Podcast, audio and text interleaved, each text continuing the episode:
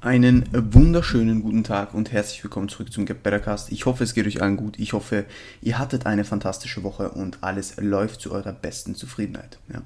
Herzlich willkommen zurück ja, zu einer weiteren Solo-Episode. Ich glaube, es sind mittlerweile mehr Solo- als Gäste-Episoden. Ähm, von dem her muss ich das eigentlich gar nicht dazu sagen. Und ihr seht ja eh, wenn ein, Gast, wenn ein Gast dabei ist. So, ja. Also deswegen ist das ein bisschen random und so ist das, das Intro auch sehr random, aber es ist wie es ist, ja. Ähm, und ich wollte mal wieder über ein Thema quatschen, das äh, sehr, sehr wichtig ist, ja. Und zwar, wie man Progress richtig misst, ja. Und das Stichwort ist, dass man es überhaupt mal misst. Ja, also das ist mal natürlich der entscheidende Faktor. Ja, also first of all, es muss einfach überhaupt gemessen werden, was man überhaupt macht so. Ja, und um akkurat einschätzen zu können, ob man entsprechend äh, Fortschritte macht. Ja, also wenn man sein Training nicht lockt, wenn man keine Ahnung, sich nicht wiegt, wenn man sein, sein, keine Formbilder macht, so, ja, schaust in einem halben Jahr zurück, du hast keine Ahnung, ob du Progress gemacht hast. Natürlich, du merkst es wahrscheinlich irgendwie an Kleidergrößen und solchen Dingen so, aber wenn du ein Optimum rausholen willst, dann wird das niemals im Leben reichen. Ja, also erstmal musst du überhaupt tracken. Ja, also track dein Gewicht auf einer regelmäßigen Basis. Ja, arbeite mit wöchentlichen Durchschnitten tracke irgendwo durch auch deine Nutrition, tracke, tracke irgendwo durch vielleicht auch deinen Schlaf und natürlich mach Formbilder, ja, auf einer regelmäßigen Basis unter gleichen Umständen äh, mit ähnlichem Licht, um es entsprechend auch vergleichen zu können, ja. Und gegebenenfalls könnte man auch Umfänge messen, beispielsweise, was auch ein paar Leute und Coaches auch tun. Äh, ich, ich verlange das nicht von meinen Athleten, mach's bei mir selbst auch nicht, äh, weil es mir einfach zu mühsam ist, ganz ehrlich. Ähm, aber kann auf jeden Fall Sinn machen. Ja, kann auf jeden Fall Sinn machen. Also das noch äh, soll noch dazu gesagt sein. Aber ich wollte mich eigentlich ein bisschen mehr aufs Training itself konzentrieren. Ja, und zwar wie man im Training dann richtig Progress misst. Ja. Also erstmal auch hier, man muss natürlich wissen, was man denn macht. Ja, also man sollte einen strukturierten Trainingsplan haben, den man langfristig befolgen kann und wo man irgendwo in seinen Notes, in einem Physical Heft, in seinen Sheets, wo auch immer, seinen Progress entsprechend trackt, indem man ein Logbuch führt. Ja, also indem man Woche für Woche immer wieder die Numbers niederschreibt, die man, die man hittet. Zum Beispiel, keine Ahnung, du machst eine Beinpresse mit 200 Kilo, ja, machst die in der ersten Woche für 9, dann musst du wissen, was du die nächste Woche machen musst, sozusagen. Ja, also zum Beispiel 200 für 10. Ja oder auch langfristig gesehen, wenn man Mesozyklus für Mesozyklus vergleicht, ja, da muss man doch wissen, ob man äh, bei der Beinpresse mit 200 Kilo angefangen hat oder mit 140 oder ob man sogar Regression gemacht hat, was auch immer. Ja, und wenn man das nicht entsprechend dokumentiert, dann kann man das auch nicht wissen. Ja. Das gleiche ist, die Leute, die sagen, sie haben äh, im Kopf, was sie machen müssen. Ja, ich habe mein Gewicht auch meistens im Kopf. Ja, aber ich schaue trotzdem immer wieder ins Logbuch, weil an einem schlechten Tag denkt man sich dann vielleicht, ah, na, das waren eh nur so viel. Ja, dabei waren es eigentlich mehr. Und dann trainiert man einfach unter seinen Kapazitäten. Ja, und vielleicht gerade in einer, in, einer, in einer lateren Phase so von, von einer Diät äh, kann das natürlich ein Problem werden, ja, wenn man einfach anfängt, Regression zu haben. Ja. Gewisse Regression ist wahrscheinlich unvermeidbar an einer gewissen Stelle einer Diät, beispielsweise, beispielsweise einem Prep, ja, äh, zu einem gewissen Grad so, ja, oder entsprechend halt einfach Stalling Movements. Aber wenn ich nicht mal weiß, was ein Stall ist, also welche Numbers ich letzte Woche gemacht habe, dann habe ich ein Problem, ja. Und wie gesagt, wenn man da das Optimum rausholen will, dann, dann ist es Wasch so. Ja, dann kann man das nicht machen, sondern man muss ein Logbuch führen. Und wenn ich zurückdenken muss, ich glaube, ich führe seit, I don't know, 2016 oder 2017 kontinuierlich immer in einer Form Logbuch. Ja, ich habe mir immer irgendwie aufgeschrieben, was ich mache. Ja, und entsprechend geschaut, dass ich im nächsten Training mehr mache. Ja, also das ist essentiell, um einfach entsprechend Fortschritt zu machen. Ähm, und dann im Training selbst, ja, da gibt es auch ein paar Grundregeln. Und zwar, erstens, es gibt nicht nur eine Form von Progress messen. Ja? Es gibt nicht nur mehr Gewicht oder mehr Reps. Das ist natürlich etwas, was über die Zeit stetig steigern muss, ja, diesen, dieser Progressive Overload, ja. Aber wichtig ist auch, dass dieser Progressive Overload akkurat ist. Ja? Nur weil man jetzt immer jede Woche, keine Ahnung, 5 Kilo steigert oder immer eine Rep mehr macht, aber die Form drunter leidet, ja, die ROM wird eingeschränkt, äh, das Tempo wird schneller, äh, die Intraset-Rests werden länger. Das sind Probleme. Ja? Das ist dann nicht wirklicher Progress. Also bescheißt euch da nicht selbst. Ja? Wenn das Arbeitsgewicht einfach Woche für Woche steigt und die Form immer schlechter wird, dann ist das kein Progress. Ja? Das Einzige, was ihr da macht, ist euch selbst bescheißen und euch vielleicht sogar einer erhöhten äh, Gefahr aussetzen, euch zu verletzen, weil ihr einfach unkontrolliert werdet. Ja? Oder die ROM so einschränkt, dass ihr den Umkehrpunkt irgendwo habt, wo es vielleicht nicht so geil ist. Ja? Ähm, und das ist, das ist ein Problem. Ja? Und das ist nicht wirklich Progress. Also bescheißt euch nicht selbst, sondern bleibt immer akkurat, schaut, dass die Technik nicht leidet. Ja, bei der letzten Rap ein bisschen einen Breakdown gibt in der Technik, dann ist das kein Problem so. Aber das soll nicht einfach für nur für das Chasen von Numbers einfach immer die schlechtere Form werden, sondern die Form muss über einen Mesozyklus, über mehrere Mesozyklen einfach immer gleich bleiben beziehungsweise besser werden. Ja, und das ist auch wieder ein weiterer Schritt, äh, wo, man, wo man Progress feststellen kann, indem man jetzt nicht nur Gewicht und Reps beachtet. Ja, wenn man die Technik allgemein halt optimiert. Ja, kriege ich mehr ROM hin.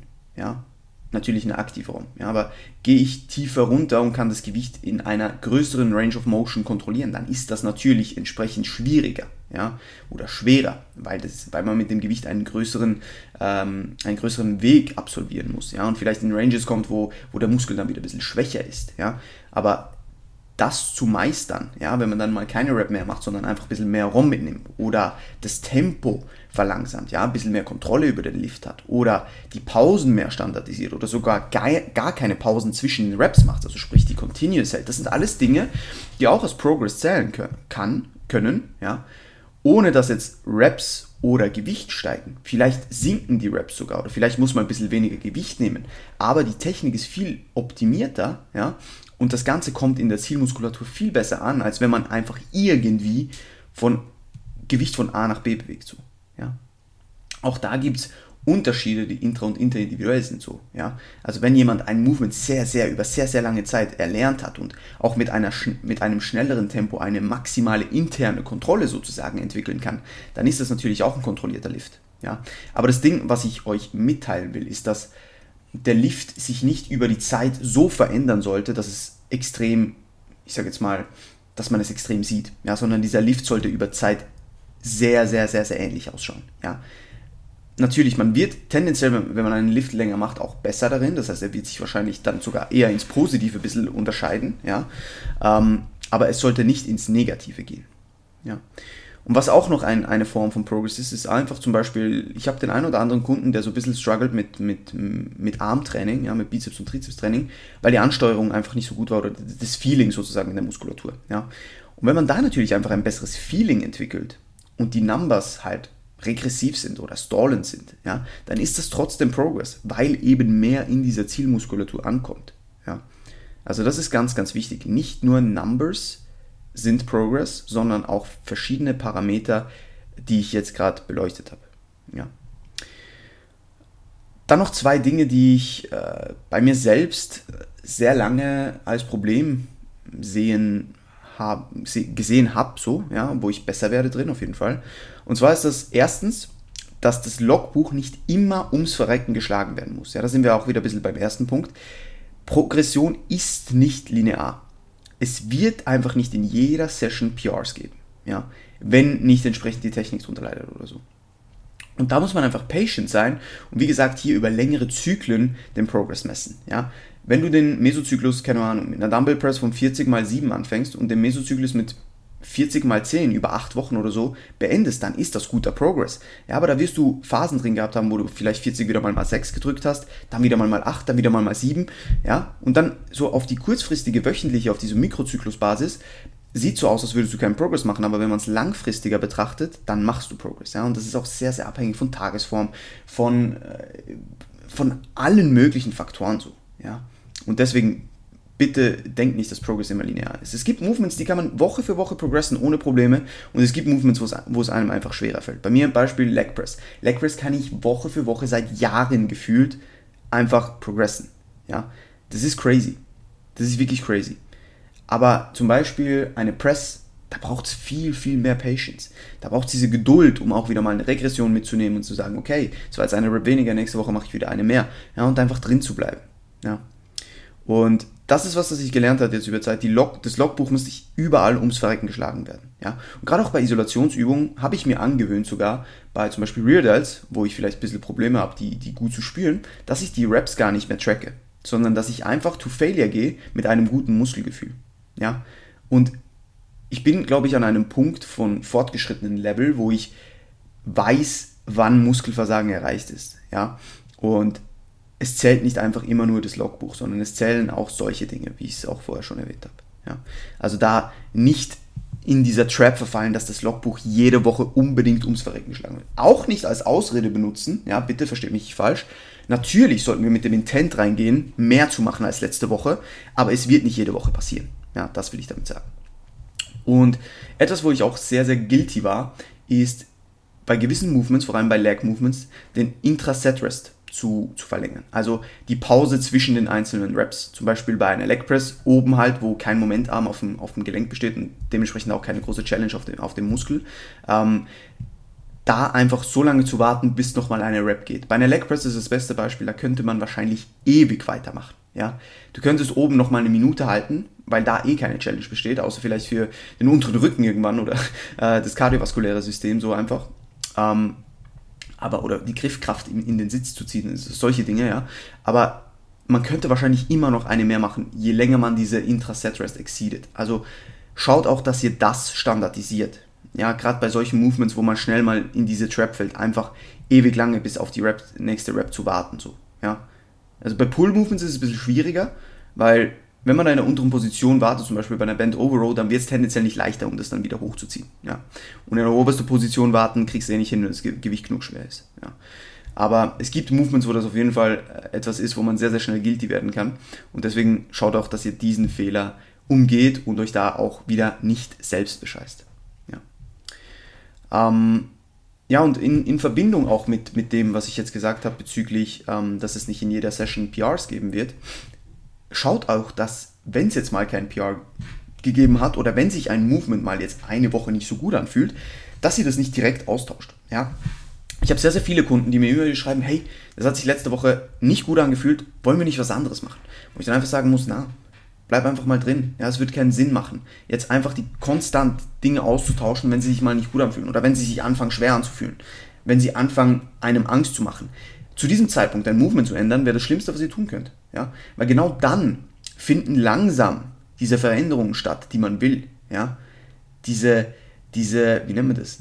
Diese ähm, diesen Progress, dem, der nötig ist, diese Adaptionen, die nötig sind, um entsprechend diese Muskulatur aufzubauen, ja, die findet dann statt, wenn es eben nicht mehr so easy ist, ja, wenn man nicht nur noch äh, irgendwelche neuromuskulären Adaptionen hat, wo, wo einfach jetzt das Movement einfacher zu performen wird und man de dementsprechend stärker wird, sondern da geht es wirklich darum, Tissue aufzubauen, ja, und wenn man dann drin bleibt, hart trainiert, akkurat trainiert und dann immer wieder mal eine Rap mehr macht mit, diesem selben, mit dieser selben akkuraten Technik, ja, dann ist der Zeitpunkt da, wo Muskeln aufgebaut werden.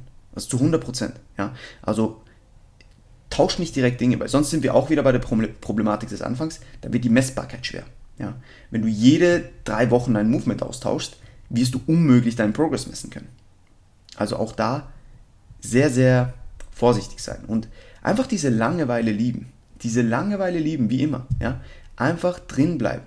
Und im Bodybuilding müssen wir, also Cliff Wilson hat dazu einen guten Post gemacht, warum viele Leute ausbrennen im Bodybuilding. Und einer der Punkte war, dass die Langeweile zum Prozess ein Problem darstellt, weil man diesen Prozess dann nicht mehr lieben kann. Ja? Und das ist das, was wir, was wir können müssen. Wenn wir wirklich, wirklich Progress machen wollen, dann müssen wir über eine lange Zeit immer wieder das Gleiche tun, sei das im Training, sei das außerhalb des Trainings. Und das ist ganz, ganz, ganz, ganz wichtig. Ja? Und diese Adaptionen, die wir wollen, wie gesagt, die finden erst statt, wenn es wirklich, wirklich hart wird, wenn es schwer wird, ja. Wenn, wenn wir fucking strong werden, ja. Also, wenn ihr, keine Ahnung, 180 Kilo, 200 Kilo bei einem RDL akkurat auf Reps bewegen könnt und das fucking schwer ist, ja, dann werdet ihr auch ein, eine gute Rückseite entwickeln, ja. Also, bleibt nicht irgendwie bei kleinen Gewichten stehen und tauscht immer was aus, wenn es ein bisschen schwer wird, sondern schaut darauf, dass ihr fucking strong werdet, ja weil es korreliert 100% damit, wie dense und wie massiv, wie massiv ihr auch werdet und wie viel Muskulatur und wie viel Qualitätsmuskulatur ihr auch aufbaut. Ja? Das ist ganz, ganz wichtig. Und hier noch ein, ein kleiner Hint, auch wenn der Progress noch so klein ist, appreciated ihn. ja, auch wenn es nur alle zwei Wochen eine Rep ist, auch wenn es nur 1,25 Kilo pro Seite mehr ist, auch wenn es nur ein bisschen ein besseres Muskelgefühl ist, ein, eine kontrolliertere Ausführung eines Movements, ja, appreciate diese Dinge. All das ist Progress. Und all diese kleinen Dinge summieren sich und erschaffen ganz Großes schlussendlich. Ich werde dazu wahrscheinlich mal noch eine getrennte Podcast-Episode machen, so zum Thema kleine Dinge zählen, ja, ähm, quote unquote. Aber da einfach die kleinen Dinge appreciaten und immer dran denken, dass viele, viele kleine Dinge etwas ganz, ganz Großes erschaffen. Ja? Und auch hier das Wichtigste, langfristig denken. Innerhalb von zwölf Wochen wird kein Mensch ein anderer Mensch. Ja? Innerhalb von zwölf Wochen kannst du mal Routinen entwickeln und ein bisschen stark werden im Training. Ja? Mal die ersten Adaptionen hervorrufen. Ja? Irgendwie mal, also vor allem wenn du, ich sage jetzt mal, nicht aus der Schiene kommst, wo du schon genau weißt, was zu tun ist, sondern zuerst mal diese Accuracy, Intensity und so weiter erlernen musst und überhaupt das erste Mal zum Beispiel Logbuch führst, schon nur die ersten paar Wochen gehen da einfach drauf, um überhaupt in das Ganze reinzukommen. Ja, also erwartet euch nicht in ganz kurzer Zeit extrem viel, ja, sondern es braucht so fucking viel Zeit, um wirklich, wirklich sein Potenzial zu, zu ich sag jetzt mal, auszuschöpfen, ja. Also, wenn ihr das wirklich wollt, dann muss es euch wichtig genug sein, Jahre in diese Langeweile zu investieren. Ja. Und wenn es euch das nicht wert ist, dann werdet ihr über kurz oder lang irgendwann an einen Punkt kommen, wo ihr keinen Bock mehr drauf habt. Also lernt diese Langeweile zu lieben. Ja. Das war auch das Schlusswort für diesen Podcast. Ich hoffe, er hat euch gefallen, wie immer. Ja. Ähm, also nicht, dass er euch immer gefällt, ich hoffe, er gefällt euch wie immer. Also sprich, ich will jetzt nicht hier sagen, dass er immer gut ist, sondern ich hoffe, dass er euch immer gefällt. Ja, weil sonst das wäre ein bisschen arrogant.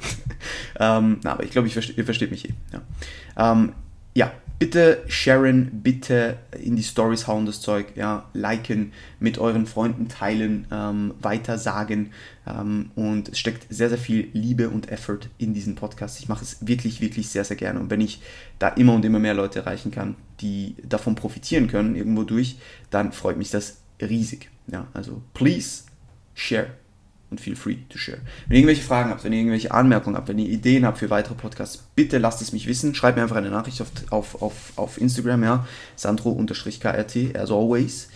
Und schaltet auch gerne das nächste Mal wieder ein. Ja. Habt noch einen wunderschönen Tag und bis bald.